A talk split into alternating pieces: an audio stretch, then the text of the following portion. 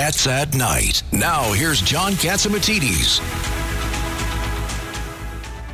Our next uh, guest is Ty McCoy, uh, West Pointer, former Assistant Secretary of the Air Force, and uh, one patriotic American. Ty McCoy, tell us what's on your mind today and on Friday of Thanksgiving weekend. Well, John, thank you, and it's very good, good to be with you. And I hope you all had a very, very happy Thanksgiving. We're very blessed to be at uh, a. Uh, I'm a leg man. I had a, I had a turkey leg. That's good. That's good. Well, you've always been a leg man, I think, and a good one. Uh, so uh, we're always real proud to uh, be on your show and be with you on uh, these issues that are so important now to the country. And I was looking back uh, at something that I had uh, uh, written in 1979 uh, or thereabout uh, for the Baltimore Sun uh, when I was helping to draft uh, the Reagan defense plan, the Reagan budget, some of the policies that were going to go forward if the president won, and he did.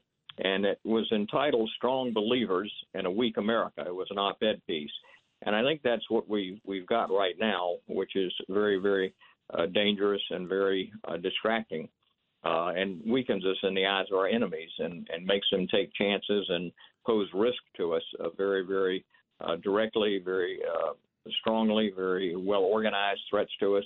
And basically, we have a, a group of people who are imposing and trying to impose upon us uh, false gods, if you would, false idols, false ideologies, such as uh, green uh, uh, energy that can come from somewhere even when the sun's not shining, uh, and do away with oil and gas, uh, critical race theory, uh, calling everybody white supremacists or some other kind of supremacist, uh, sort of trying to create hate and division, which is really uh, cuts to uh, the the power of America. And they're strong believers in a weak America because a weak America actually gives them power, gives them power to direct and to oppress and to uh, make money in various ways. And we are letting ourselves, uh, many in the progressive wing of the Democratic Party, are are proffering this uh, to sweep aside our history, to sweep aside American values, to sweep aside American strength, uh, not pay our troops properly, not fund the troops uh, and their equipment properly, uh, to reside and and let happen things that are supposedly beyond our control. But there are a lot of things that are are under our control if we choose to take action and to unify and to work hard towards them, as we have always done. and so, whether it's the southern border or the fentanyl coming in or uh, satellite uh, activities by our enemies, uh, things happening in the cyber domain, uh, unfair trade, uh, domination, and uh, taking cruel actions against minorities in our own country, such as China, China does in, in Xinjiang province, or the Russians are doing inside their country and also outside their country now in, in, in Ukraine. Uh, all of these things are taking place because we appear to have uh, be ununified, disunified over here, and we're choosing to follow false agendas and, and so, false guides and sweep aside our so. So, Ty Ed Cox values. here. What, what, what's the state of our military now? I, I hear we're running out of a lot of munitions that we're supplying Ukraine with. We shouldn't be running out. I mean, we ought to be able to fight a two front war uh, this is Ukraine against the Russians. It started as a smaller operation, it's getting bigger. But even with the help of NATO, it looks like we are running out of things that we need, and uh, it's going to take a long time to ramp up our production again. were we really ready no. to do a two front wars?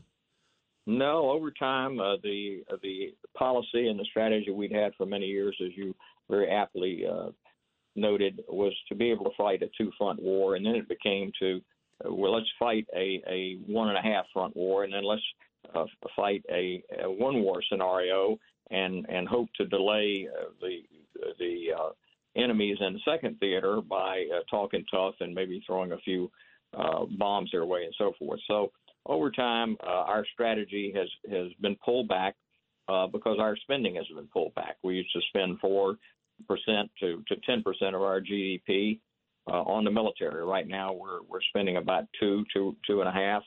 Uh, the other countries in NATO were spending one percent. So for many many years, we we did take advantage of the peace dividend and even take advantage of more than the peace dividend by printing money and spending it on things that we couldn't afford and, and, and didn't need. Right now, uh, many troops are, are living in uh, subsidized housing, living in trailers. Uh, many of them have had six or seven or eight overseas tours. Some of them are on food stamps. Uh, many committing suicide on active duty and veterans. Wow, well, suicide on active duty. How many of those have we had? Uh, we've had a good number. We have some every week uh, uh, that are depressed. They're sometimes not even in, in a combat theater. They're on bases in the United States uh, because they have family problems. They have problems, uh, you know, with uh, education. They have problems getting medical care. Uh, so there's kind of a shortage uh, all the way around. The military is is uh, getting kind of the short end of the stick while we're busy sending out, you know, uh, trillions of dollars in stimulus checks to people who are sitting at home on the couch and uh, you know uh, taking it easy and doing nothing and and basically taking their the check they thought they were going to get from Uncle Sam and going on vacation and, and putting it on Facebook. In the meantime, uh, the military, seeing that they are not respected inside the chain of command for either religious or regional or racial or other reasons. That's one of the reasons that the U.S. military today, most of the branches, cannot meet their recruiting quota. So there's not a How bad is it? Uh, I mean, me and you have been around forever, and I don't know if you know it. Ed Cox was a was a uh, ranger, Air, uh, airborne, airborne, airborne ranger. That's special That's forces. Best, yeah, you know, Rangers lead the way, and uh, they're a very prime example of the kind of courage and, and elite status, uh, humble servants at the same time that they're so strong, uh, and they take care of their men. They, they lead them to safety. They lead them to victory and they stand at, at the ready for uh, all Thanksgivings, all holidays, uh, when they're on active duty, even when they're in the reserves. And over time, the elite nature uh, and the uh, esprit and the elan that has been in these units and, and so forth is being slowly degraded and washed away, and people are being pushed out of the military. We we have uh, 40 seconds way. before we got to take a break. Tell us what you, what you want to tell Americans. Well, I want to tell Americans to uh, continue to give thanks for all the blessings that we have, but to realize that those blessings can be taken away without daily, willful, practical, knowledgeable education about the issues and a willingness to stand up and fight for them in their communities and send their sons and daughters to fight inside the bureaucracy and, if need be, to fight on the fields of battle. Well, thank you for your service. Thank you for everything you've done for our country and continue to speak out for our country. And uh, we'll catch up with you again real soon. Thank that you. Sounds great. God bless you. God bless. It's Cats at Night on the Red Apple Podcast Network.